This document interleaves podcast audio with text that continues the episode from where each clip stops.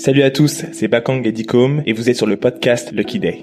Lucky Day, c'est un podcast sur le business, le branding et la culture pour vous donner les outils pour entreprendre plus facilement. Merci à JVC pour les casques audio et merci à WeWork pour l'espace de coworking. C'est parti, let's go avant de commencer, je voudrais remercier tous ceux qui prennent le temps de mettre des commentaires et de mettre 5 étoiles sur Apple Podcasts, ça fait super plaisir. N'hésitez pas, mettez-nous des reviews, mettez-nous 5 étoiles si vous aimez les épisodes et mettez un petit commentaire, ça nous fait remonter dans le classement et c'est génial. C'est parti. Bonjour à tous et bienvenue sur Lucky Day. C'est Bakang. Aujourd'hui, on parle sneaker, on parle logistique, on parle tech, on parle produit, on parle vision on reçoit Michael et David, les fondateurs de With the New. With the New, c'est une plateforme qui te permet d'acheter des baskets limitées, des drops, en toute sécurité. Avant ça, c'était euh, du bouche à oreille, il fallait s'assurer que euh, euh, le gars avec qui, ou la, fille à qui tu allais acheter ces baskets était legit, comme on dit, donc quelqu'un de confiance. Et eux, ils ont digitalisé euh, un peu tout ce monde-là et fait en sorte que les, euh, transactions se fassent de façon super fluide. Euh, donc c'est un épisode qui est super fourni. On touche à tous les ponts de leur business. et d'ailleurs, ça va aider tous les gens qui font du business en ligne. donc voilà, sans plus attendre, prenez un papier, un stylo et, et, et profitez de cet épisode parce que les gars ont été super transparents. Allez, bon épisode. Bonjour à tous et bienvenue sur un nouvel épisode de Lucky Day. Euh, Aujourd'hui, on reçoit Michael et David, euh, les fondateurs de, ou les cofondateurs plutôt de We The New. Euh, si vous connaissez StockX, vous voyez un peu le délire. Aujourd'hui, on a des players qui sont français et aussi qui attaquent l'international. Euh, donc, ça va être très très cool de parler avec eux. C'est avant tout des fans de la sneakers, euh, des fans de, de la culture. Bah écoutez, je vais vous laisser vous présenter. Michael commence, puis David, tu peux enchaîner juste après. Yes. avec plaisir. Euh, donc, je m'appelle Michael, euh, j'ai 27 ans, je suis l'un des deux cofondateurs de With euh, avec David, on s'est rencontrés euh, quand on était en prépa, parce qu'on aimait tous les deux les sneakers, euh, le basket, le hip-hop. Le week-end, on faisait des rencontres ensemble. Donc, dans un univers où on passait notre temps à travailler, ça nous a permis de, devenir potes super rapidement. Et ensuite, on a fait notre petit bout de chemin. Et vers la fin de nos études, c'est là qu'on a lancé With New. Mais ça, on, va y revenir un peu plus en détail après. Donc euh, voilà, voilà pour ma part. Et je laisse Dave, euh, Dave enchaîner. Yes, euh, je m'appelle David, j'ai 27 ans. Bon voilà, un petit peu pareil que Mike. Hein. on est, on, a fait une prépa tous les deux, une école de commerce ensuite. Euh, on a grandi bah, à Panama, en région parisienne, euh, tous les deux. Et, même chose, hein, moi je suis rentré dans les baskets par le basket. J'avais des petites paires de Jordan quand j'étais encore tout bébé. Ensuite, j'ai recommencé à jouer au basket à genre 10-11 ans. Euh, m'intéresser à la NBA, regarder tous les trucs de Kobe, Jordan, euh, les matchs historiques, commencer à, à voir ce qu'ils avaient au pied et, et bien kiffer ça. Et c'est comme ça que c'est comme ça que je suis tombé dedans. Euh, avant qu'on qu'on débute sur euh, sur l'épisode, j'ai vu un truc passer, je crois c'est hier ou avant-hier. Le mec qui a racheté la paire de Yeezy là sur Sotheby's et qui est en train de la qui va la revendre, mais en shares. Donc, il va créer des, il va vendre des parties de la sneakers. Et je trouve ça ouf euh, pour ce que ça veut dire au niveau du marché. Euh, on va parler un peu de, de NFT, et, euh, de, de finalement un truc qu'on a vu dans la sneaker qui se développe un peu un peu partout euh, dans différents médiums et, et, quel impact ça peut aussi avoir sur votre business parce que enfin, c'est ça, ça ouvre une porte qui est énorme, qui est ouf. Euh, mais bon, c'était juste, qu'est-ce que vous avez pensé de ce move-là qu'il a fait déjà de racheter euh, la paire de Yeezy et ensuite de vouloir la vendre de façon fractionnée en, en donnant des actions, donc des, des, petites fractions de, de la paire? Ouais, bah quand, tu, quand tu regardes, euh, quand tu regardes le prix que coûtait cette paire de baskets il y a 2-3 ans, il me semble que c'était genre un truc genre 10 fois moins, parce mmh. qu'elle a été vendue 1,8 million, elle coûtait genre 200 000 ou 300 000 dollars il y a quelques années, donc nécessairement, tu dis directement, voilà, s'il a acheté pour la fractionner, c'est pas, c'est pas pour rien. Et si tu regardes bah, le, le, le, la courbe de la courbe du prix de la paire ces dernières années, euh, il est pas, il est, il est probablement, il est probablement pas bête. Ouais. ouais pour le coup, euh, je trouve ça cool qu'il y ait euh, un projet derrière l'achat de la paire, parce que lâcher un million huit dans une paire de baskets, peut être passionné, mais c'est tout de suite quand même beaucoup beaucoup d'argent. Et le fait que il y, ait un projet qui soit bien timé avec ce qui est en train de se passer un peu sur toute la partie NFT, des assets un peu digitaux euh, et plus simplement physique, parce qu'en fait, lui a la paire de baskets, mais en fait, elle appartiendra un peu à tout le monde, comme sur les technos de blockchain, etc. Moi, je trouve ça intéressant. Je suis assez curieux de voir ce que ça va donner. je suis assez curieux de voir ce que va donner ce marché au global dans quelques années, parce que je ne sais pas si on partira vers un marché de l'art où il faudra investir dans les bons produits, c'est ça qui prendra de la valeur, ou c'est quelque chose qui sera pour, on va dire, tout le monde, le plug pour la masse. Euh, parce que euh, voilà, quand on commence à regarder déjà ce qui se passe un peu, euh, faut choisir les bons produits, c'est ceux qui prennent de la valeur. Je ne sais pas si le soufflet va, retomber un peu plus tard et beaucoup de gens se, se mordent dans les doigts. Intéressant, très très intéressant. Je pense qu'on va revenir un peu tout à l'heure sur le sujet.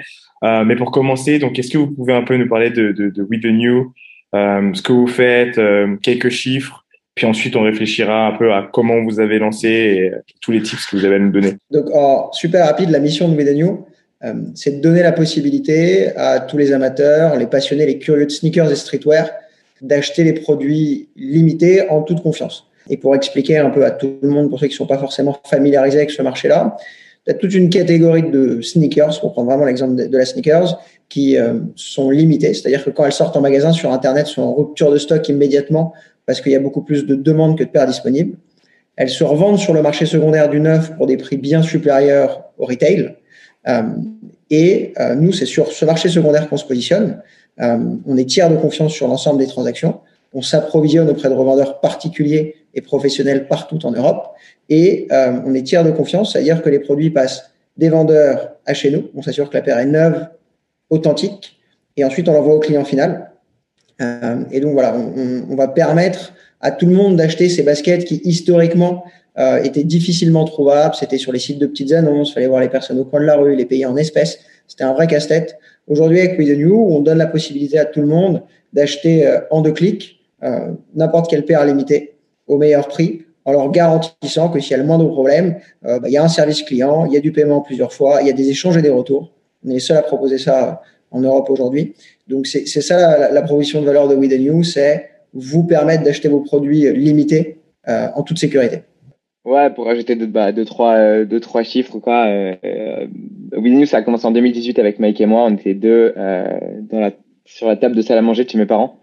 Aujourd'hui, on est plus de 50 dans la boîte. Il me semble qu'on arrive ou qu'on va toucher 60 personnes là dans pas, dans pas trop trop longtemps. C'est 1800 produits, c'est plusieurs centaines de commandes par jour.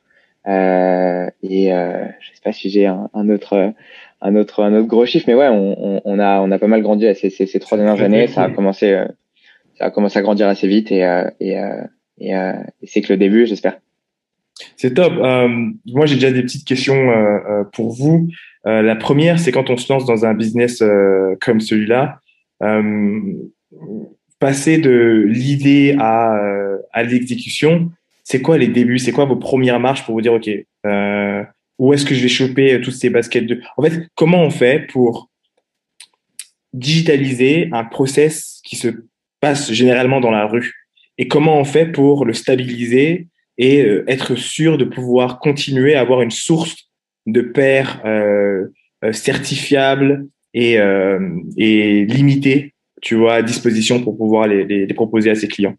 Tu as deux, en gros, tu as, bah, deux parties. Tu as la partie acheter et la partie vendre. d'une part, d'une part, comment tu vas trouver les paires de baskets, comment tu vas les acheter euh, aux particuliers, aux semi-professionnels, et de l'autre côté les vendre. Pour euh, pour la partie vendre, euh, c'est deux trois mois de tuto de tuto Shopify sur YouTube. En gros, c'était voilà comment demain on est capable de proposer à des gens qui soit connaissent les baskets, soit connaissent pas forcément, euh, connaissent pas forcément leur taille, connaissent pas forcément les spécificités des, des différentes paires, euh, la différence de prix entre les différentes entre les tailles, etc. Euh, comment leur montrer qu'ils peuvent avoir une expérience un peu, tu vois, standardisée mais premium à la fois, euh, sur un achat de paires de baskets qui sont pas dispo, euh, qui sont pas dispo habituellement euh, en ligne ou en shop. Donc comment tu vas expliquer tout ça sur un comment tu vas expliquer tout ça sur un site, comment tu vas leur permettre d'acheter. et pour ça, tu vois, le, le, le truc cool, c'est qu'il y a le dropshipping qui existe et que du coup, avec les dropshippers, il y a une tonne de contenu sur YouTube qui te permet, tu vois, d'apprendre à faire un Shopify. Smart. Et ça, c'est par ça qu'on a commencé. côté vente, tu vois, c'est par ça qu'on a commencé. C'est genre. Donc, juste pour reprendre, vous êtes inspiré un peu de toutes les informations que donnaient les dropshippers pour vous dire on va l'adapter à notre business pour au moins pouvoir comprendre le début de Shopify. Dropshipper, c'était plutôt la partie, tu vois, tuto YouTube, tout le contenu qui existait. Par contre, on s'est inspiré plutôt des sites comme vachement premium, tu vois. On regardait, on regardait beaucoup ce que faisait Kiss, on regardait beaucoup ce que ce que faisaient des sites de fashion, euh, les pages concept, tu vois, de euh, les pages concept et qui on est, tu vois, de beaucoup de beaucoup de sites et d'identités de marque qui nous plaisaient. Et on a commencé à réécrire un peu ce que c'était nous notre histoire.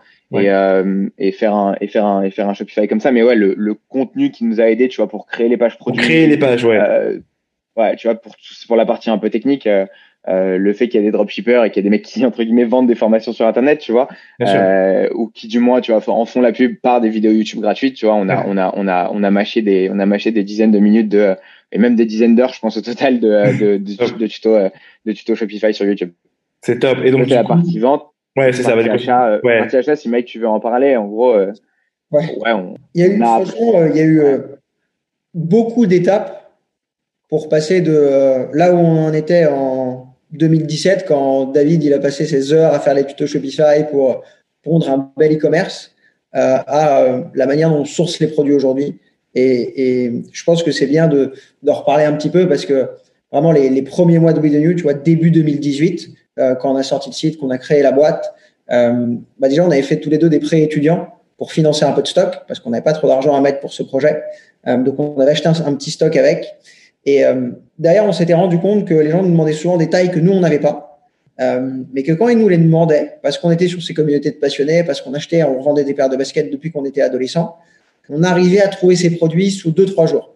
Et en fait, on, s'est rendu compte que on était peut-être capable de proposer toutes les tailles sur un modèle, pas que les deux, trois qu'on avait en stock, à condition euh, d'avoir quelques jours de délai de livraison en plus pour le client. Et ça, à l'époque, personne ne le faisait en France.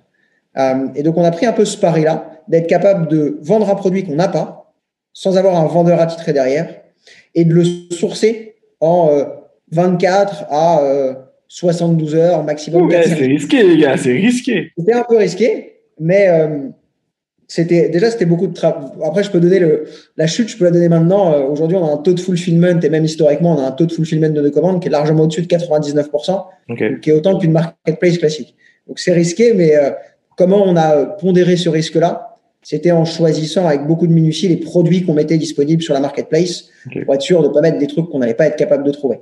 Euh, donc c'est comme ça qu'on qu pondérait ce risque-là, mais on le pondérait aussi avec énormément de travail. Euh, on faisait tous les jours le tour de Paris pour aller récupérer des paires de baskets. Moi j'étais en scout, donc la journée c'était moi. Euh, mais euh, quand il pleuvait, c'était quand même moi, quand il faisait frais, moi. Et quand il y avait moins de trafic et qu'il fallait livrer les clients, bah, le soir c'était Dave parce qu'il avait la voiture. Euh, mais euh, tu vois, on, on, a vraiment commencé avec une feuille de papier. Donc voilà les paires qu'on doit trouver. Mmh. On faisait le tour de Paris pour aller récupérer les paires de baskets. Ensuite, on a commencé à faire un premier Google Sheets, à mettre un peu de Zapier en place. Ensuite, on a pris un premier. Est-ce que tu peux expliquer ce que c'est euh, Zapier pour les gens qui connaissent pas Zapier, c'est un outil qui est gratuit jusqu'à une certaine utilisation. Donc, c'est important quand on démarre une boîte, mmh. euh, qui te permet d'automatiser certaines actions que tu ferais manuellement. Euh, par exemple, une commande pour une paire de Nike en 42 qui arrive sur ton Shopify euh, bah, va se renseigner automatiquement dans une page Google Sheet dans laquelle tu souhaites référencer toutes les commandes que tu reçois. Mmh. Euh, et Zapier te permet de faire la passerelle d'un outil à un autre automatiquement et gratuitement si les volumes et les fonctionnalités sont sont pas trop importantes. Donc c'est précieux au début. Mmh. Et après, on a pris un premier développeur pour nous aider à construire quelque chose d'un peu plus euh, solide. Mais vraiment, il y a eu, euh, je te dirais, quasiment une dizaine d'étapes avant d'arriver au produit actuel où on arrive à euh, sourcer les produits presque automatiquement. Les vendeurs viennent à nous directement plutôt que nous qui allons contacter les vendeurs désormais. et il y a encore plein de projets qui sont dans les, dans les tiroirs là pour les mois à venir, mais ça, on en parlera après. Mmh. Donc, c'était beaucoup de travail, essayer de d'apprendre des mois qu'on vient de passer pour créer un outil un peu plus performant et essayer de s'améliorer constamment euh, tout en gardant un, un œil assez. Euh, et, et, et, donc, et, donc, du coup, euh, quand, quand vous, vous passez de. de bah, vous êtes dans la rue, vous devez aller chercher les, les paires. Déjà, est-ce qu'il vous est déjà arrivé Le monde de la paire, c'est un mode qui est beau, mais c'est aussi un, un, un, monde qui peut être très moche. Donc, est-ce que vous avez eu des mésaventures euh, autour d'une récupération d'une paire ou bien une paire qui n'était pas forcément euh, celle qui était vendue ou autre. si vous en avez une, ce serait cool. Et puis après, la deuxième chose. de vendre pour ça. Hein, comment? Quoi? Je crois que David, il a une bonne histoire de, de vente de paires de basket pour ça. ouais, bon, on a deux trois, on a deux trois trucs sur ça. En vrai, euh, euh, alors pour la partie achat, ça se passait assez bien globalement dès le début en fait parce qu'on était, tu vois, dans les communautés dans lesquelles on était depuis euh, depuis des années en tant que passionnés. Euh, on achetait et on vendait des paires à d'autres passionnés. Et en fait, ces communautés-là, c'est les communautés sur lesquelles on s'est appuyé pour commencer à trouver les premières paires. Et c'est des communautés qui ont, entre guillemets, la chance, tu vois, d'être liées par la, la légitimité un peu publique de chacun des acteurs, tu vois. Donc, euh, tu vas aller euh, acheter chez un mec qui est legit et tu vas vendre à un mec qui est legit, donc qui globalement handle que des paires qui sont que des paires qui sont authentiques, qui viennent des retailers, des marques ou des sites internet, des sites internet officiels. Et donc, il y a assez peu il y a assez peu de risques. Après, forcément, quand tu commences à passer sur euh, bah, plusieurs dizaines de paires que tu recherches par jour, bah, tu vas aller chercher des nouveaux vendeurs, parfois des mecs qui sont assez, assez jeunes mmh. et qui vont te vendre des paires qui sont, euh, euh, qui vont essayer de faire passer des paires qui sont soit déjà portées, soit fausses. Et, euh, et côté vente, euh, côté vente, c'est là où on a eu, je pense, les trucs les plus, les trucs les plus marrants, mais malheureusement, tu vois, un peu tragique à l'époque. Tu vois, heureusement, on a, heureusement, on a appris de tout ça. Euh, bon, on s'est fait, on s'est fait, on s'est fait arnaquer quoi. Il y avait des mecs, tu vois, premier premiers, euh, les premiers mois, euh, on est super content. Les premiers mois, alors les premiers mois, on, on, commence à, on commence à avoir un tout petit peu de traction, mais vraiment c'est pas, c'est pas énorme, tu vois. On passe de, euh, tu vois, de trois commandes par jour à, tu vois, 10, 15 commandes par jour. C'est vraiment, je te parle de mars 2018, création de la boîte, à genre mai, juin 2018, tu vois. Et mai, juin 2018, on reçoit un appel d'un, on reçoit un appel d'un mec qui se présente comme le frère d'un joueur de foot pro et qui commence à nous commander des paires. Euh, on lui envoie des liens de paiement euh, on lui envoie des liens de paiement parce qu'il il, peut pas, il veut pas commander, donc il veut avoir une expérience premium. À ce moment-là, nous, on, on, donne exactement ça. On était la première, on était la première conciergerie sneakers de France. Donc, on avait le site e-commerce, mais en plus, tu pouvais demander euh, des paires qui étaient sorties depuis plus longtemps, qui n'étaient pas forcément sur le site, et nous, on allait te les, nous, on allait te les trouver. Euh, on te faisait entre guillemets un devis, tu vois, et derrière, tu pouvais les commander. Et pour ça, tu passais pas par le site, on t'envoyait un lien de paiement tu payais sur le lien et ensuite euh, et ensuite on et ensuite on recherchait la paire pour toi mhm. et euh, donc ce mec là nous appelle il nous demande des paires euh, tu vois farfelues des paires à tu vois des paires à, à, plus à plus à plusieurs centaines puis des paires à plusieurs milliers d'euros mhm. et il, il, paye avec des il paye avec des liens de paiement et je crois que tu vois l'énorme erreur l'énorme erreur qu'on a fait les premiers mois tu vois et c'est vraiment c'est c'est une casserole tu vois mais mhm. mais ça montre que tu vois au début on on n'en sait pas on n'en sait pas une tonne et c'est avec ça qu'on apprend et qu'on capte et qu'on capte que euh, tout le monde n'est pas, tu vois, que ce soit tous les clients et tout, tout le monde n'est pas, euh, tout le monde n'est pas gentil, quoi, tu vois. Mmh, mmh, mmh. euh, c'est le mec demande un lien de paiement et il nous dit ouais non j'arrive pas parce que j'ai une carte étrangère et tout ça et on lui désactive le 3D Secure sur son, on lui désactive le 3D Secure sur le lien de paiement. Il paye, il envoie 5-6 commandes avec plusieurs milliers d'euros, plusieurs milliers d'euros de basket, des paires assez rares qu'on met du temps à trouver, qui nous coûtent de l'argent. Et au total, il fait opposition de tous les paiements parce que c'est des cartes volées. Enfin, ou alors les, les, euh, les, les propriétaires des cartes font opposition au paiement parce que c'est des cartes volées. Et euh, on se retrouve avec, euh, on lui a livré, il me semble, je pense à ce mec-là, tu vois, plus d'une dizaine, une quinzaine de paires de baskets. Au total, la mhm. paire sèche, c'était un truc genre entre 5 et 10 000 balles.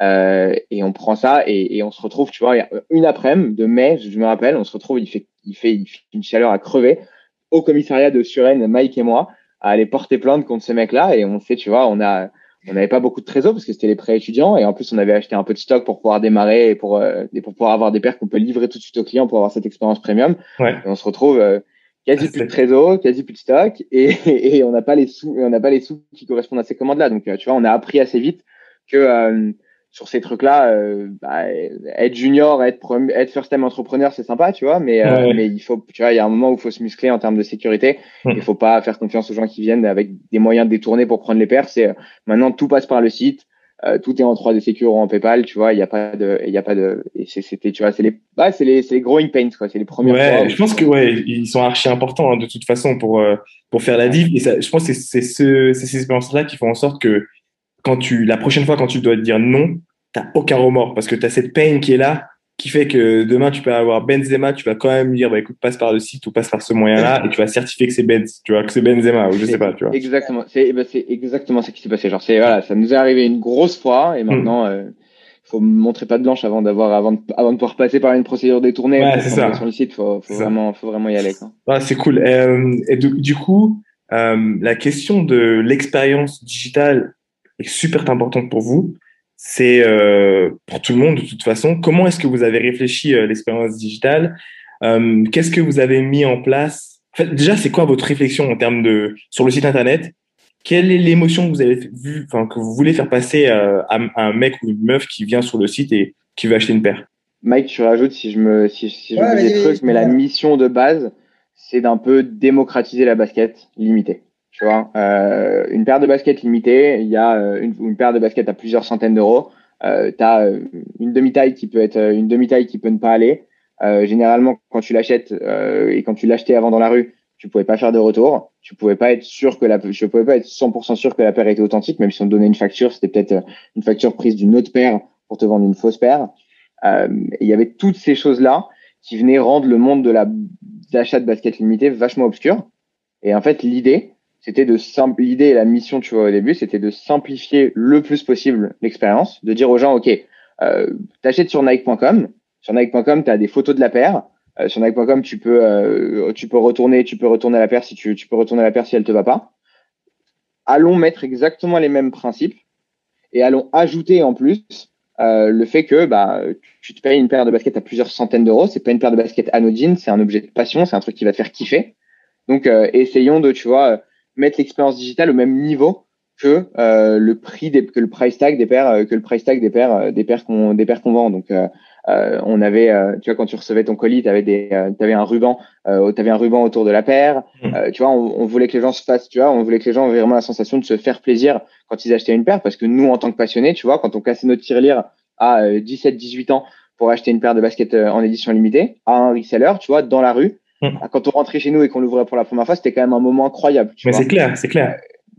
Et euh, c'était voilà, c'était la première, euh, c'était la, je pense la première prio, tu vois, c'était de, c'était de recréer ce moment-là, ce moment cadeau, euh, et d'avoir une expérience qui est ultra claire, ultra simple, pour que le monde de la basket, qui était un monde ultra obscur pour les gens, tu vois, euh, le, les équivalences de sizing entre UK, US, EU, euh, pourquoi hmm. cette paire-là coûte plus cher que cette paire-là, pourquoi cette taille-là coûte plus cher que cette paire-là, hmm. que cette taille-là, il fallait l'expliquer. Donc, tu vois, on a une page concept, ça, c'est cool, ça. ultra rapidement, tu vois. Et l'idée, c'était de d'expliquer et d'être le plus didactique possible pour que les gens euh, s'y retrouvent sur un site internet où ils voyaient des paires de baskets qui habituellement n'étaient pas disponibles ou étaient disponibles nulle part.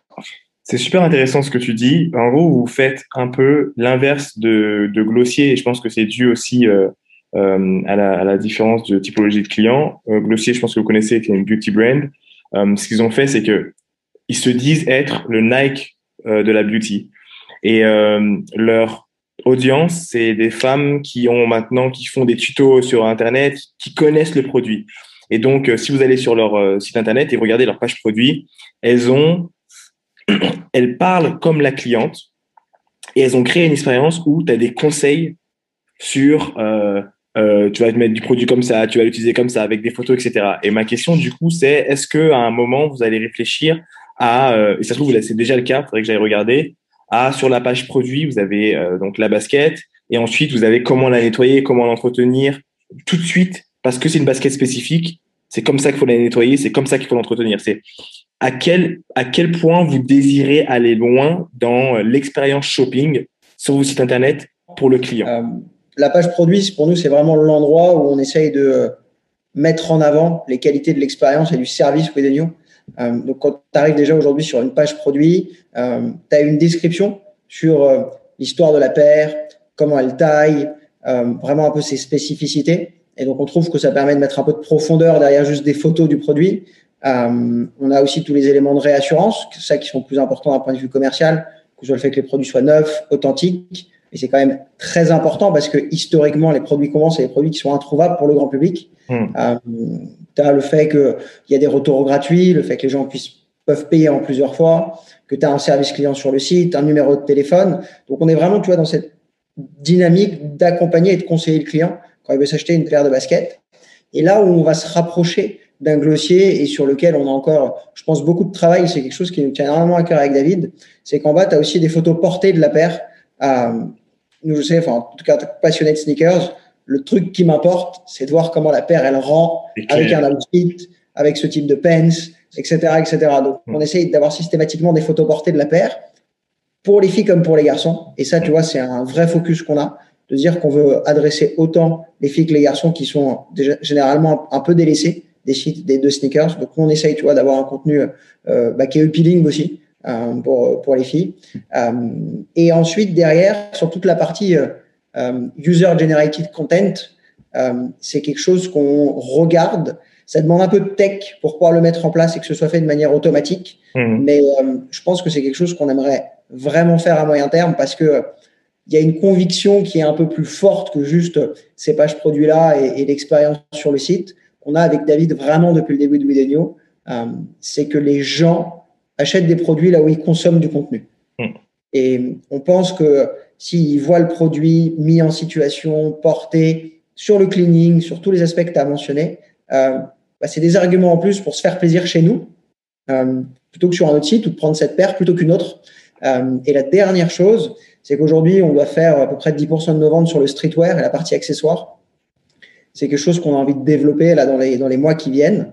Euh, et vraiment le jour où on aura euh, un peu plus de profondeur de catalogue sur le streetwear, en plus d'avoir la sneakers, moi j'adorerais qu'en plus des trois photos portées, euh, des trois photos produits de la paire, on ait tu vois deux trois photos portées avec du streetwear cool, que tu puisses choper un look euh, bon, ça, c'est les sites de retail qui le font très bien, mais il n'y a pas de raison que nous, on puisse pas le faire demain hmm. quand on a cette profondeur de catalogue-là.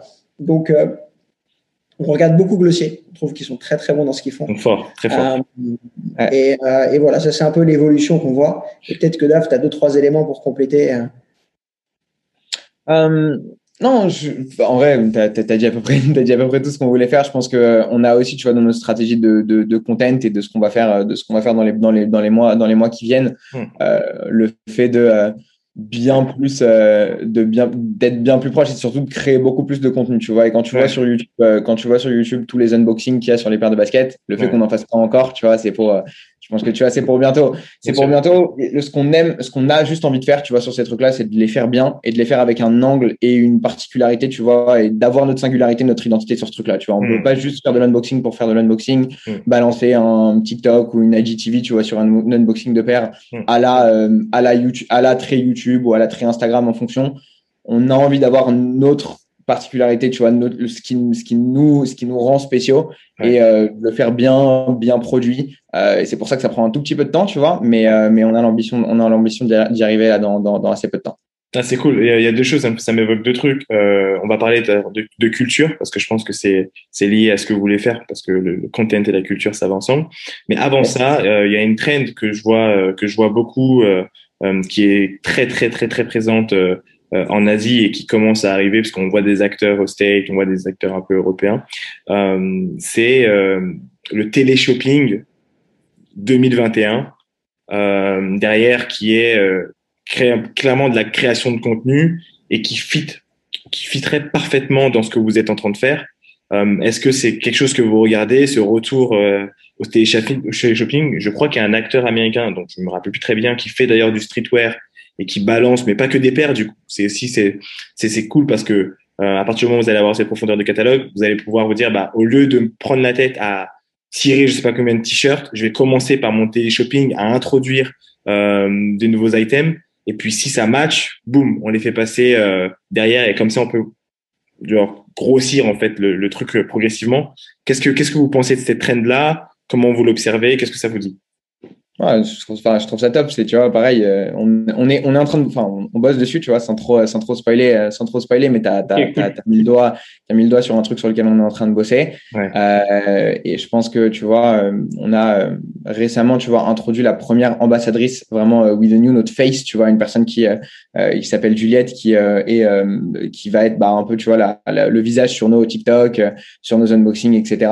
Euh, et euh, je pense que euh, ça, tu vois, toutes ces choses-là qu'on est en train de faire, ça prépare euh, du contenu plus euh, long format et aussi live, tu vois, qu'on attend, qu'on attend de faire. Tu vois, Mike et moi, on, on, regarde vachement ce qui se passe sur Twitch et tout ça. Et, euh, et en gros, bah, le live shopping, c'est juste un peu l'évolution e-commerce de ce truc-là. Tu vois, c'est le fait que des gens sont capables de rester regarder du live. Le live avant, c'était un, c'était un format difficile à faire. Déjà, technologiquement et en plus euh, pour animer tu vois sur du live c'était c'était c'était assez compliqué. Euh, donc on est en train d'attaquer tu vois ces choses là un peu une par une tu vois. D'abord faire du contenu pro produit enfin produit tu vois euh, avec de la prod de la prod un peu importante derrière on est capable de balancer en IGTV etc avant de faire du live. Dès qu'on est à l'aise avec dès qu'on est à l'aise avec un peu l'univers tu vois l'univers du live et être capable de de, euh, broadcast, bah, de broadcast en même temps, tu vois, sur euh, probablement Instagram, Twitch, Facebook Live, etc. Euh, on, commencera, mais c'est en effet, c'est une traîne. Je trouve, je trouve que c'est une traîne marrante. Moi, j'ai vu un peu, j'ai vu deux trois trucs pour me, en, y intéressant. C'est, c'est, c'est, ouais, c'est super sympa. Et je pense que tu vois, on, on, on peut le faire avec les pairs. On peut aussi le faire, comme tu l'as dit, avec, euh, avec euh, on t'en a pas encore parlé, tu vois, mais ça fait partie des trucs qu'on va peut-être aborder. On a aussi notre marque en propre, tu vois. On a fait deux drops jusqu'à maintenant. On a, fait deux drops jusqu'à maintenant. On a fait une collab avec Champion euh, récemment en février. tu vois, et on a envie pour la suite de documenter le plus possible, tu vois, bah, la création des produits, tout notre cheminement. Donc, euh, créer du contenu autour de ça et probablement faire un peu de live shopping et euh, de live présentation de, euh, des, produits, c'est, un des trucs qu'on va, regarder attentivement. C'est cool. Bah, ça me permet de prendre un, petit peu de recul pour les gens qui nous écoutent et, parler du drop et de la force du drop en fait pour recadrer un peu. Donc, le drop, c'est juste l'idée de se dire que je vais proposer un produit pendant une durée limitée et à une quantité limitée, tout simplement. Euh, et c'est un système qui fonctionne bien parce que euh, ça permet de mieux gérer tes coûts, mieux gérer tes stocks et en plus de ça, créer un peu cette scarcity qui va faire que euh, pratiquement les gens sont censés se, se ruer, se jeter sur les produits. Et moi, je le conseille à tout le monde.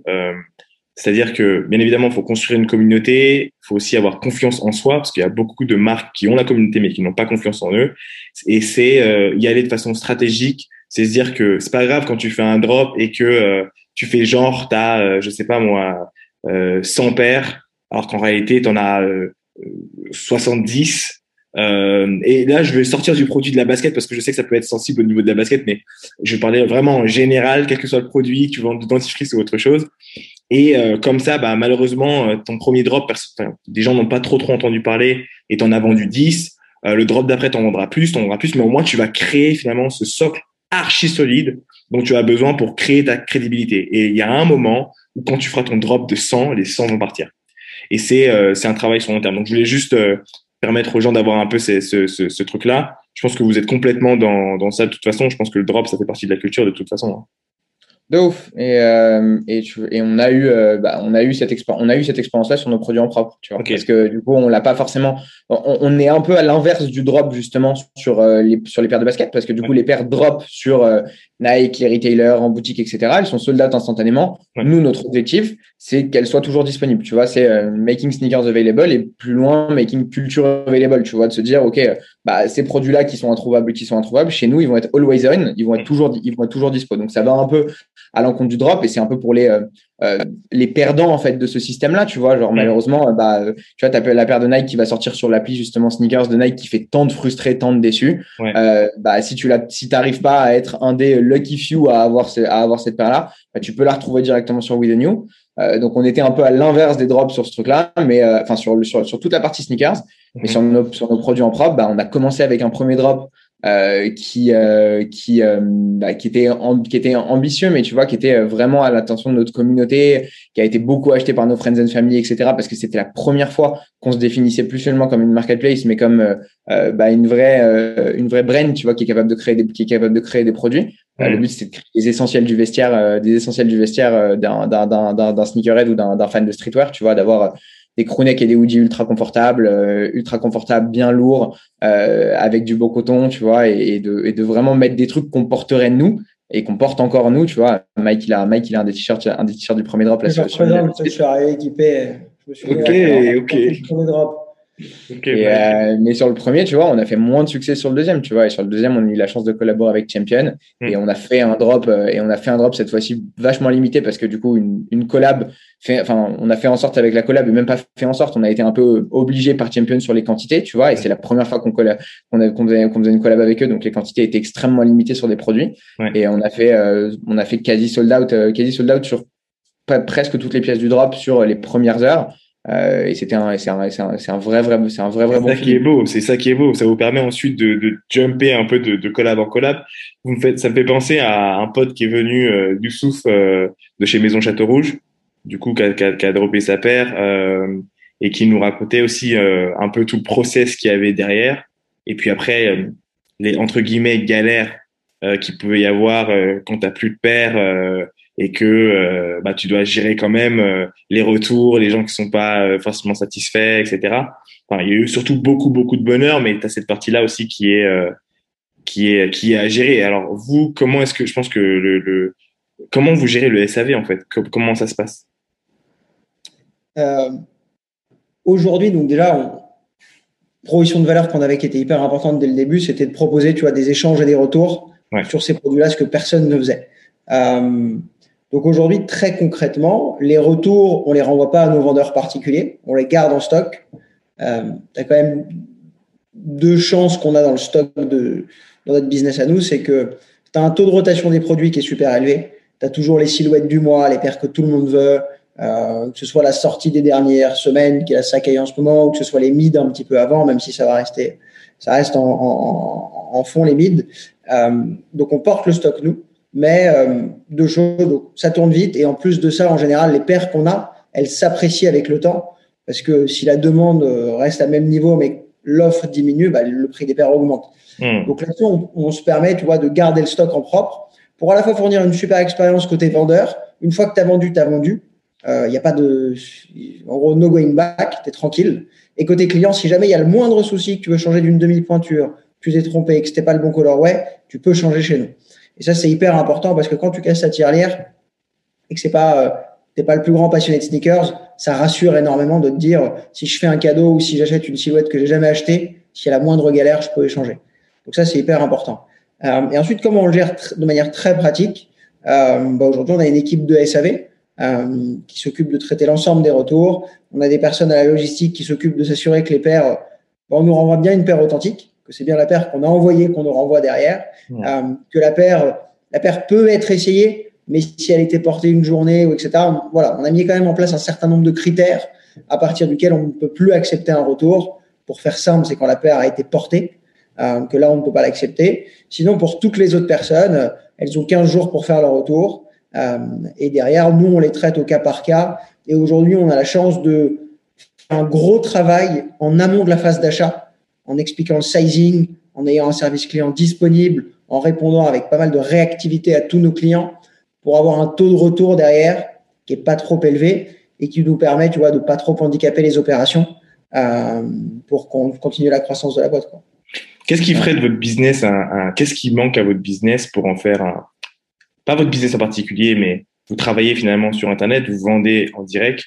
Qu'est-ce qui ferait euh, que demain votre business deviendrait un parfait business en termes de scalability Qu'est-ce, Quels sont les points, tu vois, euh, que vous voulez toucher euh, ou je sais pas Là, euh, on a quand même des gros investissements à faire dans la tech. Hmm. tu vois, on a donné quelques chiffres tout à l'heure, mais pour donner un peu de contexte, on, on fait x3, entre x3 et x4 en termes de chiffre d'affaires chaque année depuis la création. donc 2018, 2019, 2020. Et là, 2021, l'objectif, c'est de faire euh, quelques dizaines de millions d'euros de chiffre d'affaires. Donc, on commence à avoir des volumes qui sont importants. Euh, même si le taux de croissance reste le même x3, derrière, les volumes, ça, grossit de manière exponentielle. Donc, tu as vraiment un, un, sujet d'automatiser les opérations, d'automatiser encore plus le sourcing, euh, et derrière, de faire en sorte que toutes les petites choses qui sont faites à la main historiquement, parce que on a, dit qu'on avait fait plein de progrès, mais encore énormément de progrès à faire, euh, soit désormais automatisé. Ça ne veut pas dire qu'on renie sur l'expérience et le service. Ça veut juste dire que euh, sur toutes les choses qui, euh, on va dire, un humain qui le fait n'ajoute pas une grosse valeur, bah, il faut trouver une automatisation pour le faire. et le plus gros travail qu'on a à faire, c'est sur toute la partie sourcing. Aujourd'hui, on vend des produits. Ensuite, les vendeurs viennent nous les proposer on négocie avec eux pour payer le juste prix et ensuite la paire nous est expédiée. Demain, l'objectif, c'est que dès qu'il y a une vente, on ait automatiquement le vendeur en face pour que le match se fasse automatiquement. Euh, et donc, quand tu n'as plus cette intervention humaine, ou du moins des humains qui font les branchements entre les clients et l'achat des paires, bon, bah, ton sourcing, il est plus euh, limité au nombre de personnes qui travaillent dans la boîte et au nombre de paires qu'une personne peut acheter par jour. Hmm. Euh, donc ça, c'est vraiment le, le, la première chose qui, on dirait la première brique qui nous manque pour vraiment aller scaler cette partie sourcing euh, et cette partie euh, volume d'affaires. Et derrière, bah, tu as tout un pan logistique. Aujourd'hui, on reçoit plusieurs centaines de paires tous les matins. Il faut les réceptionner, s'assurer qu'elles sont neuves, authentiques, les réexpédier à la fin de la journée. Donc, tu as quand même un gros flux logistique. Mmh. Pareil, on a développé tous nos outils en propre. Donc voilà, c'est vraiment essayer de mettre des outils là où il y a une intervention humaine qui n'est pas forcément à forte valeur ajoutée pour que derrière, si tu grossis, c'est pas euh, des personnes qu'il faut recruter, recruter, recruter. C'est juste avoir une infrastructure technique qui te permet de tenir la charge. Oui, il faut recruter quelques développeurs. Hmm. Oui, il y a des frais d'infrastructure qui sont un peu plus lourdes. Mais euh, en termes de temps humain, c'est extrêmement réduit par rapport à du recrutement, de la formation et des nouvelles personnes. Euh, du coup, j'ai une question que je ne vous ai pas posée tout à l'heure et je pense qu'elle est, importante. C'est euh, quand vous êtes passé de la rue à l'industrialisation du sourcing, euh, est-ce que vous avez dû complètement changer de, source? Est-ce que vous avez fait du, de l'acquisition, du paid pour pouvoir trouver des vendeurs partout en Europe? Qu'est-ce que vous avez fait en fait pour vous créer cette source de, de, de, d'incoming pairs partout en Europe? Yes, bah on, on a la, fierté euh, un peu, tu vois, d'avoir réussi à, à, à, faire grandir organiquement un réseau de plusieurs dizaines de milliers de vendeurs. Euh, pourquoi et comment? Euh, bah, Tu vois, dans ces communautés dont je te parlais tout à l'heure, dans lesquelles on est actif, Mike et moi, c'est des groupes à échelle européenne, c'est des groupes Facebook en fait à échelle européenne qui ont plusieurs centaines de milliers de personnes à l'intérieur, mmh. qui que nous, dont nous on connaissait, tu vois, des probablement des milliers, des milliers de membres. Et l'idée, ça a été de euh, diffuser nos recherches, euh, de nos recherches, les paires qu'on recherchait, donc qu'on avait vendues sur tous ces groupes-là, euh, et d'industrialiser en fait d'industrialiser notre diffusion de notre diffusion de ces recherches-là. Donc en fait maintenant on a une page web sur laquelle euh, sur laquelle les vendeurs peuvent venir regarder et voir les paires qu'on recherche et nous les proposer. Mais l'idée ça a été d'acquérir au fur et à mesure, d'abord organiquement, maintenant on met un petit peu de paye dessus parce qu'on doit industrialiser euh, bah, l'acquisition, on doit acquérir encore plus vite des vendeurs pour pouvoir approfondir notre catalogue et pour pouvoir se dire que si demain on vend 200 euh, fois la même paire, bah, on peut la trouver 200, on peut la trouver 200 fois. Mmh. Euh, mais historiquement, c'est euh, notre appartenance, notre legitimacy et, et, notre connaissance de ces communautés-là qui a fait que bah, les premiers milliers de vendeurs, on a été les chercher à cet endroit-là. Et en fait, ces mecs-là, c'était des gars en partie de la rue, mais qui étaient aussi actifs sur Facebook, à qui on a juste donné des process. Alors qu'avant, c'était des mecs qui prenaient leur voiture, leur voiture, leur scooter ou alors leur pied, tu vois, pour aller pour aller vendre des paires. Là, on leur a dit, euh, quand tu quand tu veux quand tu vends une paire, bah, tu as une confirmation de vente qui t'arrive par mail. Tu as un bordereau d'expédition avec un, un, bon de vente, euh, avec un QR code euh, qui, qui, qui nous permet, nous, de scanner la paire et de te payer, et de te payer à l'arrivée. Et l'idée, ça a juste été, tu vois, de, de, euh, bah, de mettre les gens en ordre de marche, enfin de mettre les vendeurs en ordre de marche et de leur donner, pareil, euh, de manière assez didactique, la façon de faire euh, pour, pour, pour venir nous vendre. Et ce qu'on a fait aussi, tu vois, pour faire passer les gens de la rue, entre guillemets, à notre système, c'est leur permettre de venir déposer des paires directement sur Paris. Tu vois, on a de la chance, on n'en a pas encore parlé jusqu'à maintenant, tu vois, mais on a de la chance d'être né euh, à Paname, tu vois. Paname, c'est peut-être avec Londres la capitale ou la co-capitale européenne du streetwear et des sneakers, tu vois. Donc, il y a pas mal, il y a beaucoup de paires qui sont à Paris, tu vois, dans les retailers sur Paris, chez les resellers sur Paris, tu vois. Et, euh, et ça, tu vois, depuis, on a capté, on a commencé à Suresnes, tu vois, chez mes, chez, mes parents. Euh, rapidement, on a bougé à Paris, euh, rapidement, on a bougé à Paris dans le 16e. Maintenant, on est dans le 10e et on essaye toujours, tu vois, dans nos recherches de bureaux, etc., d'être le plus centre, d'être le plus centraux à Paris possible pour que pour pouvoir donner l'opportunité aux vendeurs de venir nous déposer les paires. Et actuellement, tu vois, à date, on a euh, nos bureaux au même endroit que là où on fait de la logistique. Et on fait de la logistique aussi. Bah, dans, on a une porte ouverte, tu vois, qui permet à des dizaines de vendeurs tous les jours de venir nous déposer les paires qu'ils nous ont vendues. c'est cool, les gars. Ça, c'est vraiment, vraiment cool. Euh, ça me fait penser juste à une idée. Je peux que je la sorte maintenant avant que j'oublie. Pour vous, pour euh, ce serait en fait de. tout à l'heure, on parlait de NFT, on parlait de trucs un peu pour venir faire du upsell. Euh, moi, un truc que je kifferais, c'est euh, en plus de recevoir ma paire, d'avoir un tout petit fascicule, mais super léché, euh, unique, qui raconte l'histoire de ma paire. Un truc que je puisse garder et, et, euh, et pour aller plus, pour être plus général dans l'idée, c'est si je pouvais avoir un accompagnement historique à ma paire qui prend de la valeur avec le temps ou qui certifie tout simplement, un peu comme le fait Rolex sur certaines paires. Et là, euh, je parle vraiment des paires qui sont des drops rares, etc. Euh, et que derrière, on est dans le monde du NFT, je puisse tokeniser le truc et dire voilà, c'est vraiment ma paire. Ce serait lourd, les mecs. Je, Alors, on n'est pas exact, on n'en est pas encore exactement là, mais en effet, c'est une super, en effet, c'est une super idée. Mais on a quand même, tu vois, une carte d'authenticité qui est signée par la personne qui a authentifié chez nous, euh, qui vient avec chaque paire, chaque commande. Ce qui fait que tu vois, quand tu ouvres ta, quand ta, boîte, tu sais que la paire a été vérifiée, tu vois, par euh, Maxence, par Quentin, tu vois, euh, qui, euh, qui sont logistiques et qui sont des experts, qui sont des experts authentificateurs. Donc, tu peux être déjà au moins sûr, tu vois, que ce que tu as, c'est le real deal, entre guillemets, tu vois. Mais bien sûr, bien sûr, c'est ultra, ultra intéressant, ultra intéressant euh, d'avoir, d'ajouter une dimension historique et d'ajouter une dimension, genre, un vrai contexte à, à, à l'objet que tu reçois. Et du coup, ça, ça, ça, ça me permet de vous poser la question, quels sont les trends que vous voyez au niveau de votre business et du e-commerce en général ou juste des, des trends qui vous intéressent euh, et qui vous inspirent dans votre business? Mike, tu veux y aller? Je... Ouais, enfin moi je vais commencer avec euh, un peu ce que j'ai dit tout à l'heure, mais euh, moi je pense qu'aujourd'hui, euh, en, en, tant qu'e-commerce que marketplace, euh, c'est indispensable d'avoir une partie média qui est hyper importante.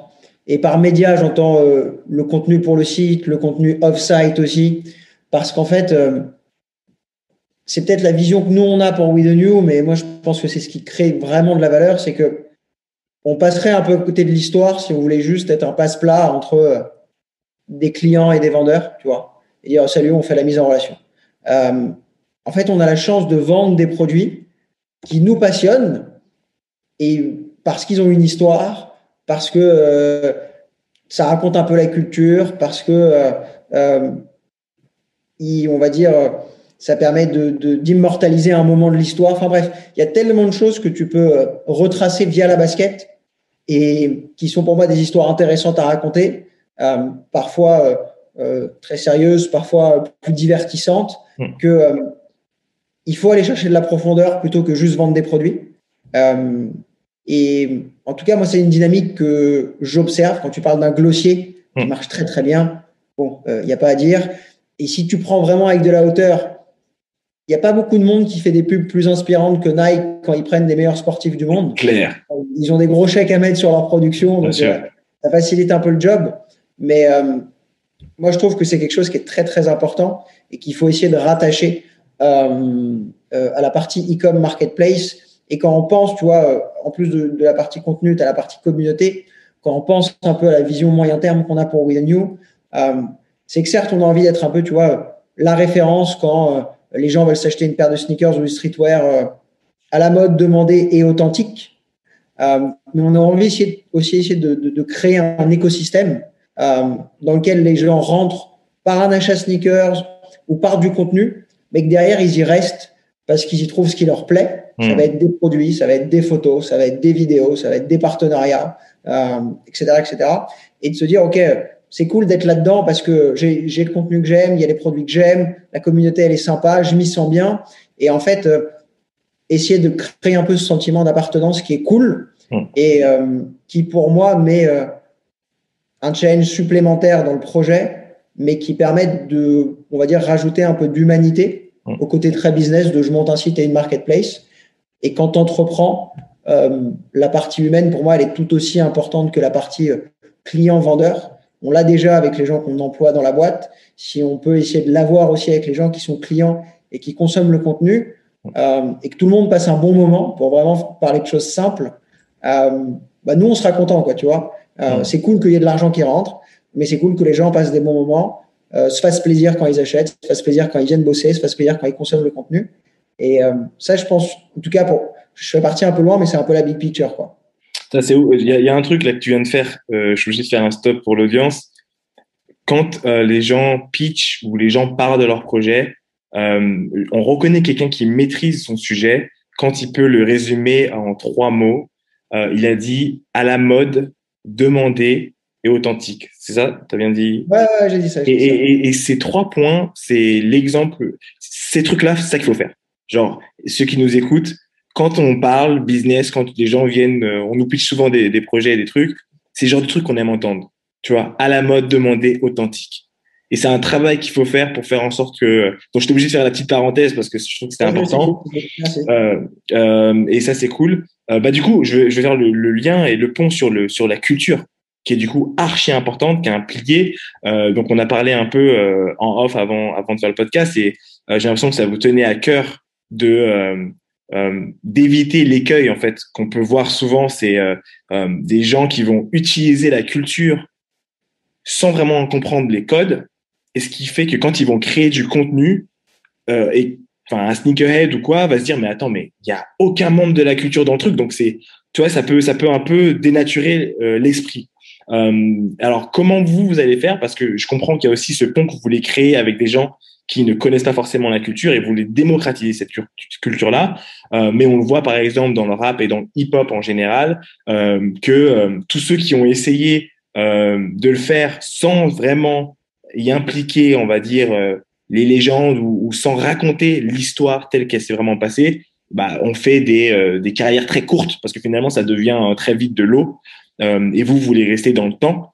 Alors ma question pour vous, c'est comment est-ce que vous allez faire en sorte de retranscrire quelque chose de d'authentique euh, par rapport à la culture sneakerhead? Est-ce que euh, euh, il y a des gens auxquels vous pensez en particulier? Est-ce que vous allez faire des clins d'œil? Comment est-ce que vous voyez cet univers que vous allez créer? Bah, Je pense que l'idée c'est l'idée pour ça, c'est euh, bon d'abord d'être ultra ambitieux dans ce qu'on ultra ambitieux dans ce qu'on veut faire. Tu vois, euh, euh, on a beaucoup beaucoup de rêves, tu vois, de références à bah, forcément de la culture sneakerhead qui sont aux US, tu vois.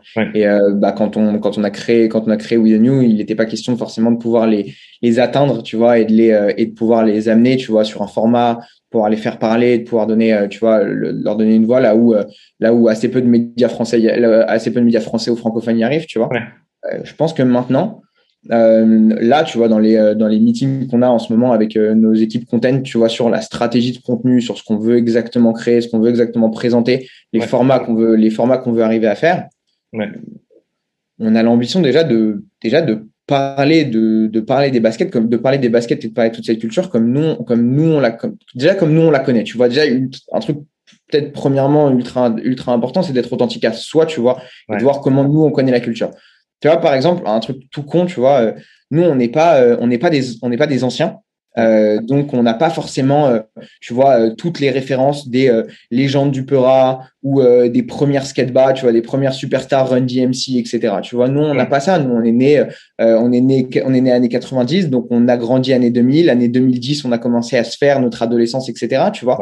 Donc, nos rêves, c'est euh, c'est Kanye qui porte des Jordan rétro, tu vois. Nous, c'est, tu vois, les, c'est, et après, on a, il y a des, il y a, en fait, il y a un substrat obligatoire que tu vois, tu es obligé de connaître. Nous, les matchs mm. euh, historiques de Jordan, les paires qu'il a portés, à quel moment, dans quel match et tout, on, on les connaît, on a ce truc-là, tu vois. Mm, mm. Euh, mais ensuite, c'est aussi être capable de, d'être honnête un peu avec toi-même et de parler de de de de, de parler de choses pour lesquelles on a de l'authenticité tu vois. Donc quand aujourd'hui on parle de quand aujourd'hui on essaye de parler de Peura en même temps enfin de, de, de rap de hip hop de culture tu vois en même temps que parler des baskets hmm. on parle de ce qu'on connaît. Euh, on est capable d'aller aussi interagir et dialoguer avec euh, tu vois d'autres médias. Tu vois par exemple on a un format qui s'appelle la box qu'on fait avec Interlude où euh, on a on invite des rappeurs à deviner des pairs à deviner des pairs des pairs sans les voir bah nécessairement, tu vois, nous, on va, euh, avoir, un carnet, on va avoir un carnet d'adresses relativement limité, tu vois, sur ça, euh, sur les rappeurs, parce qu'on va connaître euh, beaucoup de choses sur les skatebas, peut-être pas mal d'influenceurs, etc., tu vois, mais on va pas connaître les rappeurs ou les artistes qui connaissent particulièrement les pairs. On en connaît quelques-uns, mais pas tous. Donc c'est, tu vois, on va bosser avec Interlude pour euh, aller avoir ces gens-là qui viennent, qui viennent, qui viennent, qui viennent parler de skateba, qui viennent parler de leur, de leur, de leur histoire avec la basket, et pour créer ces formats-là qui sont, qui sont, qui sont impactants. Donc avec beaucoup d'ambition, en parlant aux bonnes personnes et en étant authentique à soi-même et à sa connaissance de la culture, mm. je pense qu'on y arrive, tu vois. On se targue pas et je pense qu'on se targuera pas, tu vois, dans notre, dans notre stratégie et dans le média et dans tous les médias qu'on créera, mm. d'être des euh, anciens de la basket ou des anciens de la culture ou d'avoir mm. nécessairement grandi en baignant dans ça. Non, moi, tu vois, on est authentique tous les deux avec Mike. On a commencé à faire du basket quand on était euh, tout jeune adolescent.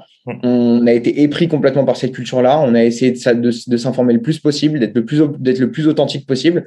Et on n'est pas des, tu vois, aujourd'hui, je pense que on n'a aucun problème à venir sur un podcast, répondre aux questions et tout ça, parce qu'on n'est pas des imposteurs sur cette culture-là. On sait ce qu'on sait, on mm. sait ce qu'on connaît pas, on sait mm. dans quoi on a grandi, on sait dans quoi on n'a pas grandi, mais on s'intéresse, on lit, on regarde, on consomme et on veut créer des trucs qui sont cohérents et congrus par rapport à par rapport à ce que par rapport à ce qu'on connaît nous tu vois. Euh, je suis tout à fait d'accord et puis et puis pour prendre l'exemple de Nike, le fondateur de Nike et pas forcément quelqu'un de la culture à la base. Par contre, leur force, euh, euh, bah, vous êtes beaucoup plus de la culture que le fondateur de Nike, qu'on se le dise, tu vois. Euh, euh mais par contre, leur force, c'est de s'appuyer sur les bonnes personnes pour pouvoir créer ces pubs qu'on kiffe. Et c'est quand on va voir, on va dire, putain, euh, c'est leur force, c'est dire, je vois le LeBron James à tel âge et j'arrive à le suivre sur tel, sur, sur tant de temps. Et c'est aussi, euh, quand tu regardes, un truc qu'ils font très bien, c'est le back in the days. Et c'est pour, parce que pour raconter le futur, il faut d'abord être capable de raconter le passé et de jouer entre les deux. Et je trouve que ce que tu as dit, c'est super important. Et on est un peu sur le même positionnement sur un deuxième format qu'on a sur le podcast où on parle plus de finance, où on se dit, nous, on n'est pas des experts de finance on apprend la finance et par contre, on veut vous amener avec nous. Et ça, je trouve que c'est top. Quand tu es transparent comme ça, il y a, y, a, y a, pas mieux. Après, je pense que vous avez des histoires mais magnifiques à raconter, euh, notamment sur euh, si un jour vous décidez de faire un mini docu euh, où vous justement, en fait, euh, je pense que vous pensez déjà à faire des clins d'œil avec les anciens, ce genre de choses. Ça va être top parce que vous allez pouvoir créer le pont. C'est toujours cool d'avoir ces anciens qui se disent non, les mecs, ils sont, ils sont bons dans ce qu'ils font. Ils ont, ils ont juste compris ce truc-là. Et puis, bien évidemment, moi, j'adore cette cette perspective de se dire on va aussi parler de nous, notre point à nous, notre référence à nous, notre base, par exemple, c'est les Kanye West, etc. Et c'est de ça dont on va pour partir sur le futur parce que en réalité, la clé, elle va être où? Elle va être aussi, elle va être aussi être dans euh, votre capacité à aller dénicher finalement ces, euh, euh, ces nouveaux, euh, ces nouvelles égéries finalement, tu vois. Donc, euh, donc c'est top. Et il y a plein de gens qui sont sneakerhead et qui kiffent pas forcément le, le hip-hop, tu vois. Et c'est aussi un truc qu'il faut prendre en compte. Ou plutôt qui kiffent pas forcément le rap. Parce que c'est plus cette discipline-là, tu vois, ou le R&B, mais ils vont kiffer la sneaker. Après, t'en as plein qui ont des sneakers de ouf, qui savent pas du tout, ils connaissent rien à l'histoire de la sneakers, mais ils ont des sneakers de malade de pied, ils s'en rendent pas compte, tu vois. Exactement. Et ça a été, tu vois, depuis le début, c'était un focus pour nous, tu vois, de se mm. dire, euh, bah, en fait, on, on, et, on, on s'est un peu défini une partie par opposition à l'expérience que tu pouvais avoir dans des boutiques de resell parisiennes, où en gros, si tu venais et que tu posais la mauvaise question, mm. tu vois, où tu voulais essayer les paires alors qu'elles sont sous plastique et tout ça, tu pouvais pas le faire, ou alors, tu vois, il y avait des trucs, et si t'étais pas un initié 100%, mm. euh, ça passait pas. Et en gros, euh, bah, l'idée, tu vois, on l'a dit, tu vois, c'était de démocratiser la basket, donc de dire que tu portes des Jordan 1 mid, euh, donc ça veut dire que tu viennes d'arriver dans la basket entre guillemets, ou alors que tu, euh, ou alors que tu connaisses euh, sur le bout des doigts tous les coloris des Jordan 1 High, tu vois, mm-hmm. bah en fait t'es welcome de la, es welcome de la même façon chez nous, tu vois, et on va euh, et on va arriver à te parler, à, s'adresser à toi, à, à, s'adresser à toi et à te rentrer dans notre, tu vois, et à t'accueillir dans notre communauté un peu quoi qu'il arrive, tu vois. Et c'est, et je pense que cette dimension un peu, tu vois, euh, welcoming, il euh, y avait pas trop ça dans la basket en France euh, jusqu'à jusqu'à jusqu'à maintenant. C'est un peu, tu vois, la fierté qu'on a, c'est de pouvoir dire, on a un peu introduit ça et maintenant on en, maintenant on est on en est on en est assez fier. Et c'est pour ça qu'on, tu vois, que maintenant sur Instagram on est à genre 650 000 abonnés. Tu vois, c'est un chiffre, c'est un chiffre comme ça, c'est c'est énorme, mais c'est parce que on a euh, dit dès le début qu'il n'y avait pas de mauvaise qu'il avait pas de mauvaise question et pas de questions bêtes, tu vois. Mm, que ce mm, soit mm. par notre service client ou que ce soit sur les commentaires Instagram, on a toujours répondu à c'est quoi ce pants, euh, d'où est-ce qu'elle vient cette d'où est-ce qu'elle vient cette paire, c'est quoi l'histoire de ça? Et, euh, et, ça a toujours été ça a toujours été important pour nous. Échanger, il y a, y pas mal de choses qui arrivent pour vous. Euh, je pense que vous avez des bonnes news. Est-ce que vous pouvez nous parler un peu de de ce qui se prépare pour vous, des des, des grosses milestones que vous avez pu euh, passer et de tout ça, quoi. Ouais, avec grand plaisir. Euh, donc on a, euh, on a clôturé là une deuxième levée de fonds qui est notre série A début 2021. Mmh. Euh, on a levé 8 millions d'euros auprès de Singular, qui est un fonds qui a été fraîchement créé par deux anciens de chez Alven, okay. dont Jérémy Usan, qui est celui qui fait le deal avec Wedenio et qui a financé énormément de bons projets. Il a fait Frishti, Open Classroom, Stripe. Euh, donc c'est vraiment, euh, tu vois, la personne avec qui ça a vraiment bien matché humainement. Tu peux répéter son nom parce que les gens vont aller taper sur LinkedIn. Ouais, bien sûr, il s'appelle, Jérémy Usan. Usan. Euh, et donc il a fait ouais, pas mal de bons invests, donc on est content qu'il croit, qu'il croit en Widonia aussi. Ouais. Et, et Qu'est-ce que vous allez faire avec cet argent du coup? C'est quoi l'ambition? Il y a, on a trois gros chantiers euh, à 18 mois sur lesquels on a vraiment envie d'avancer. Le premier, c'est véritablement continuer de construire l'image de marque Widenio. Euh, ça passe par euh, la stratégie de médias, la création de contenu et la communauté. Euh, David l'a dit tout à l'heure, on a plus de 650 000 personnes qui nous suivent sur Insta, quasiment 700 000 personnes quand on prend toutes les plateformes. on a vraiment envie de, de, continuer à faire grandir cette communauté parce qu'on pense que, bah, en tout cas, on, on y attache beaucoup d'importance. deuxième levier de, de cette stratégie, c'est bah, investir, j'ai envie de dire, massivement dans la tech pour nous permettre d'automatiser les opérations, pour poursuivre, voire accélérer la croissance, et aussi garder cette excellence opérationnelle. on en parle beaucoup dans l'expérience et comment on a construit le site. Aujourd'hui, euh, With c'est la marketplace dédiée aux sneakers en édition limitée la mieux notée en Europe. On est à 4,8 sur Trustpilot. Euh, on a un peu plus de 2000 avis et c'est une très grosse fierté.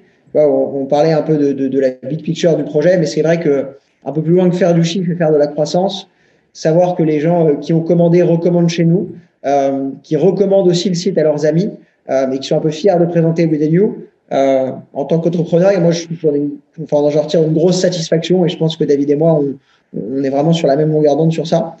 Donc ça, c'est très important et donc c'est ce qui justifie les investissements dans la tech. Et le troisième levier de, la stratégie, c'est grandir et consolider notre position de leader en France et ensuite aller chercher quelques autres pays en Europe parce que le phénomène sneakers, euh, cette culture urbaine, c'est un phénomène qui est mondial et donc européen. Mmh. je pense qu'il y a quelques autres marchés stratégiques sur lesquels il serait intéressant d'aller euh, euh, chercher des clients parce que ça permettrait de, de, de, poursuivre cette croissance. Sachant que côté supply, quand même, un truc assez important. Euh, Aujourd'hui, on a un tiers de notre supply qui est française, le reste, elle est européenne. Okay. Euh, donc, on a vraiment une supply européenne. On arrive à tout faire avec un seul centre logistique à Paris. Donc, euh, en termes de déploiement, d'un point de vue logistique, flux produit, c'est pas trop compliqué. Hmm. maintenant, c'est comment tu régionalise tes expériences euh, avec la langue du pays, le service client qui va bien, les bons moyens de paiement, les transporteurs, la bonne stratégie média. Euh, le réseau, du coup. Euh, enfin, quoi que vous l'avez déjà. J'allais dire le réseau, mais vous l'avez déjà, du coup. ouais, le réseau pour les revendeurs, on l'a déjà. Ouais. Ouais. Encore qu'on le renforce, mais on l'a déjà. Et, et, donc, voilà un peu les, les, les trois axes de la stratégie euh, et comment on a envie de, de, de dépenser intelligemment cet argent. Ah, c'est cool. Euh, c'est marrant parce que du coup, vous étiez déjà de base dans l'un des plus gros marchés européens, j'ai l'impression, avec euh, la France et Paris. Le deuxième marché, c'est quoi? C'est l'Angleterre ou c'est l'Allemagne? Je pense que UK, c'est le deuxième. Hein. Ouais. Et Allemagne, je dirais troisième. Ok. Euh, Est-ce que il y, y, a une vraie différence de comportement entre l'anglais et, le français ou l'allemand même? En vrai, Probablement, tu vois, c'est pour ça c'est pour ça qu'il faut qu'on aille tester ces marchés-là et qu'on aille voir exactement. On sait, tu vois, par exemple, qu'en e-commerce, les Allemands, ils renvoient énormément. Euh, ils renvoient. On m'avait dit, on m'avait parlé d'un truc genre un produit sur trois renvoyé, euh, renvoyé en Allemagne. Tu vois, des taux de retour genre 33% pour les pour les pour les Allemands. Donc je sais que euh, il y a des comportements qui sont différents, mais tu vois, on va aller justement chercher ces, on va aller chercher quand on va tester ces, quand, quand on va tester ces marchés-là, ouais. comment ces euh, consommateurs, comment ces gens-là et comment ces marchés-là se comportent okay. sur des paires de baskets en édition limitée, du streetwear limité, demandé, etc. Euh, je sais, tu vois, par exemple que euh, les Italiens sont fans des produits de Travis Scott, tu vois. Il mmh. y a des, il y a des, il y a des petites spécificités en fonction des, en fonction des, en fonction des pays, mais mais on doit justement aller un peu bah, find out, find out par nous-mêmes, quoi. C'est vraiment intéressant. Vous êtes, je pense, les premiers invités qu'on a qui, euh, qui décident de partir à l'étranger. Et donc, du coup, vous avez sûrement un peu votre stratégie, mais vous ne l'avez pas encore appliquée. Euh, J'ai envie de vous demander, sans vous demander votre stratégie, bien sûr, euh, quels sont les quels sont un peu les points auxquels vous voulez faire attention et quels sont les les les, euh, les, les milestones que vous voulez toucher, pas forcément en termes de vente, mais plus en termes de compréhension du marché. Je pense que Mike en a parlé, euh, Mike en a parlé peut-être rapidement en citant tout à l'heure, tu vois, euh, le fait d'avoir des expériences, le fait d'avoir des expériences vraiment, euh, vraiment sharp en fonction des pays, ouais. c'est important, tu vois. Euh, tu, tu, sais que des Allemands, les Allemands payent par euh, Klarna, Sofort, ils ont des, tu vois, il y a des, y a dans le, au Benelux aussi, il y a des, il y a des, il y a des moyens de paiement différents. Okay. L'idée, c'est d'y aller en étant pertinent, tu vois, de pas aller dire, bah, vous payez comme ça, de pas aller dire à des, à des pays européens, vous payez comme ça, alors que eux aiment payer d'une autre façon, tu vois. Oh, c'est de d'avoir un maximum de connaissances, euh, tu vois, pragmatiques, efficaces sur ce dont on doit, tu vois, d'avoir en gros un espèce de minimum, de, un espèce d'une quantité minimum viable de connaissances sur ces marchés-là et mmh. sur la façon dont ils achètent et ils vendent en e-commerce, etc. Avant d'y aller et avant de vraiment aller euh, engager du budget dessus. Parce que si tu si engages du budget sur des ads, sur la construction d'un site, mais que derrière, au moment où ils arrivent, par exemple, pour payer, bah, ils n'ont pas ce qu'ils veulent ou ils n'ont pas les éléments de réassurance ou alors les moyens de paiement qui sont nécessaires pour, que, euh, pour, les, pour les convertir, tu vois, pour parler très en termes, tu vois, e-commerce, client et tout ça, euh, bah, ça ne ça, ça marchera pas. Donc, en gros, sans euh, vraiment, en effet, parler exactement de notre stratégie et tout, tu vois, le, le, l'idée, ça va être de savoir un peu ce que ces clients-là attendent, juste en termes de structure, d'éléments de réassurance, de moyens de paiement, de shipping, etc. Euh, et ensuite, tu vois, d'aller développer notre, d'aller développer notre stratégie un peu, tu vois, régionale en fonction de quel contenu on va faire, quel partenariat on va faire avec des influenceurs allemands, qu'est-ce qu'on va faire, tu vois, c'est quoi, c'est comment ça va se développer. Mais avant ça, il y a, je pense, tu vois, une espèce de structure et organisation minimale à avoir hmm. euh, pour pouvoir se dire, OK, on est with the new et là, maintenant, on part à l'international, tu vois. Intéressant. Euh, donc, demain, par exemple, juste pour parler un peu à notre audience, tu as des gens qui se disent, OK, j'ai envie de lancer un produit à l'international nous, c'est le cas. Enfin, j'ai pas dit, mais nous, par exemple, on a une application, on a un jeu, et c'est seulement pour le marché américain, donc on entendra très peu parler ici. Euh, il y, a, y, a, y, avait quand même cette phase de test euh, qui nous a permis de comprendre un peu. On a vu que la East Coast est différente de la West Coast, enfin plein plein de choses comme ça. Euh, qu'est-ce que quels seraient vos, vos vos conseils, même si vous êtes au début de cette phase-là, c'est euh, au niveau des étapes? Quels sont vos conseils pour vous dire, OK, je pars à l'étranger, est-ce que je dois vraiment me déplacer jusqu'à là-bas? Est-ce que je peux aujourd'hui avec la technologie le faire d'ici? Je pense que vous avez vu aussi euh, avec Apple, il y a plein de changements, euh, enfin vous n'êtes pas trop directement concerné, mais ces changements-là, vous êtes concerné? Bah, sur la, sur, on n'a pas d'app, tu vois, mais sur la, sur l'acquisition pour le retargeting euh, en fonction. De ah bah vous aussi, ouais, avec Brunch et tout ça. Vu qu'on fait beaucoup d'acquises, on est, enfin vu qu'on fait beaucoup d'acquisitions, beaucoup de paid, c'est c'est c'est ultra, ouais, c'est un c'est ultra important. Ça change. Bah, on est tous, tous concernés du coup, ouais.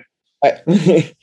Euh, bah, bah, c'est quoi les ouais, c'est quoi les conseils Je pense que euh, tu vois, nous, ce qu'on un truc qu'on va faire, tu je peux, un truc dont on peut être sûr qu'on va faire, c'est d'aller parler à nos clients internationaux qui sont déjà venus alors qu'on avait le site en français et en anglais seulement. Tu vois, je pense que euh, avant de partir en Allemagne, en Italie, avant d'aller checker le checker le UK s'il y a vraiment les accords de libre échange qui apparemment viennent d'être signés, du coup il y a plus les il y a plus les douanes parce que tu vois le Brexit ça nous avait le Brexit ça nous avait fait un peu changer notre fusil d'épaule bah, sur, ces, sur ces derniers mois. Euh, c'est d'aller parler, c'est d'aller parler aux clients déjà existants de With You, tu vois, parce qu'il y en a, il y en a peu, mm. mais il y en a. Euh, et de voir un peu ce qu'ils attendent, pourquoi ils sont, pourquoi ils sont venus chez nous. Euh, et une autre, et, tu vois, je pense qu'à un, minima, tout bien est, on regarde vachement ce qui se passe, tu vois, sur les autres marketplaces qui réussissent, qui, qui partent de France et qui réussissent à, et qui réussissent à l'étranger. Tu vois, on regarde dans back market par exemple énormément. Tu vois, tu vas sur back market, il y a des blagues en espagnol.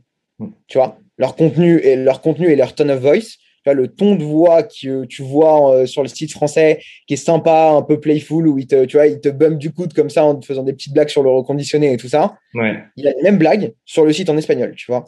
Et ça, je trouve ça vachement, ça, je trouve ça vachement fort, tu vois. Donc après, euh, bien évidemment, euh, en fonction des différents projets et surtout des gens qui font naître des projets et qui, qui sont à early stage et qui n'ont pas forcément, tu vois, les, les, les sous, le budget d'aller engager euh, bah, des copywriters, euh, des copywriters, tu vois, espagnols pour, pour créer vraiment ce contenu-là et tout ça, ça doit être une autre stratégie, un truc un peu plus minimaliste. Mais tu vois, nous qui avons levé pour partir à l'international, une des idées, ça va être de, de parler aux gens dans, avec un tone of voice bah, auquel ils s'attendent et qui est notre tone of voice, euh, qui est notre tone of voice en, en, français aussi, tu vois, et d'avoir des expériences qui sont vachement cohérentes et euh, assez équilibrées entre ce qu'on propose aujourd'hui pour la France et ce qu'on va proposer pour, et ce qu'on va proposer pour l'Europe. Et euh, je pense que c'est comme ça qu'on va au fur et à mesure apprendre à les connaître mieux.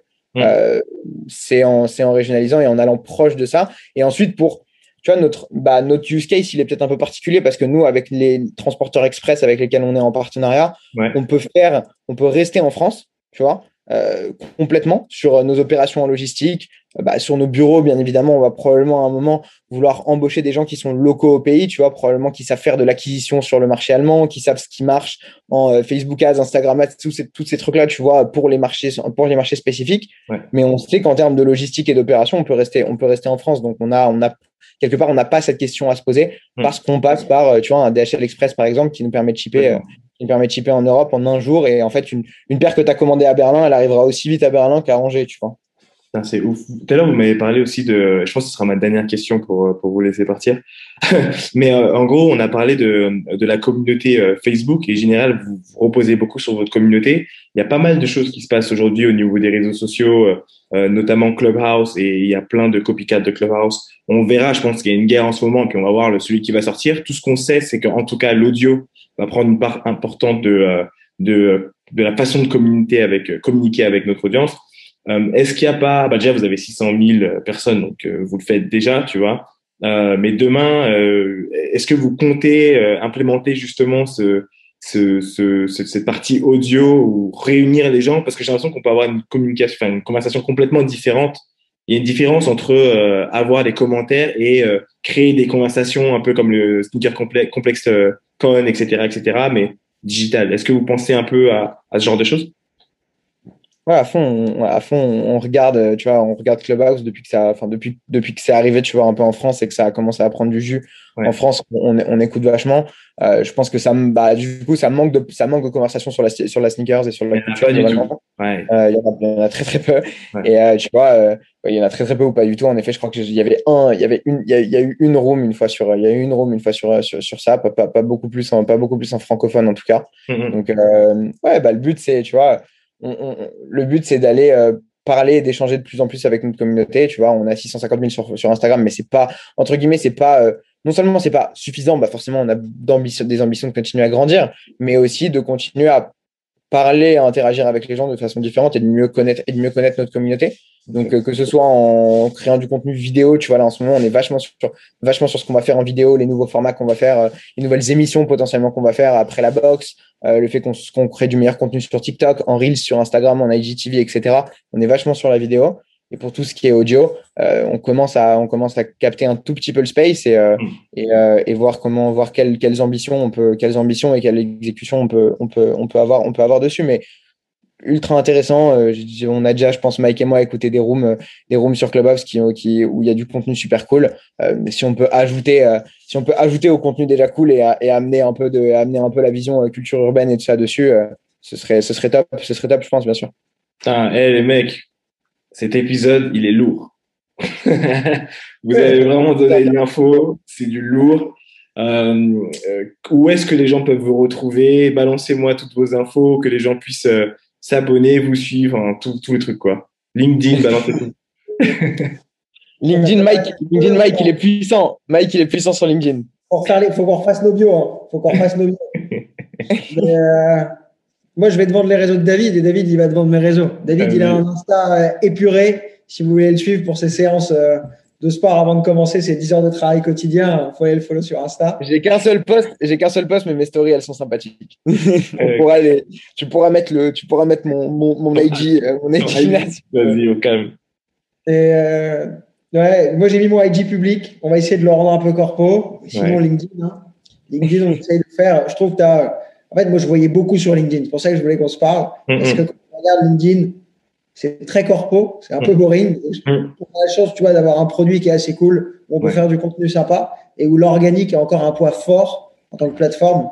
Donc, euh, LinkedIn, on va, essayer de faire des trucs un peu sympas, pas trop corpo. Et, mm. et voilà, faut, faut, faut, suivre le compte Insta with the new, faut essayer de nous suivre aussi un peu nous. Et il y a beaucoup de contenu qui va arriver dans les, dans les mois qui viennent. Donc, euh, on fera peut-être un petit catch-up dans quelques mois. Bah, avec plaisir, avec plaisir, les gars.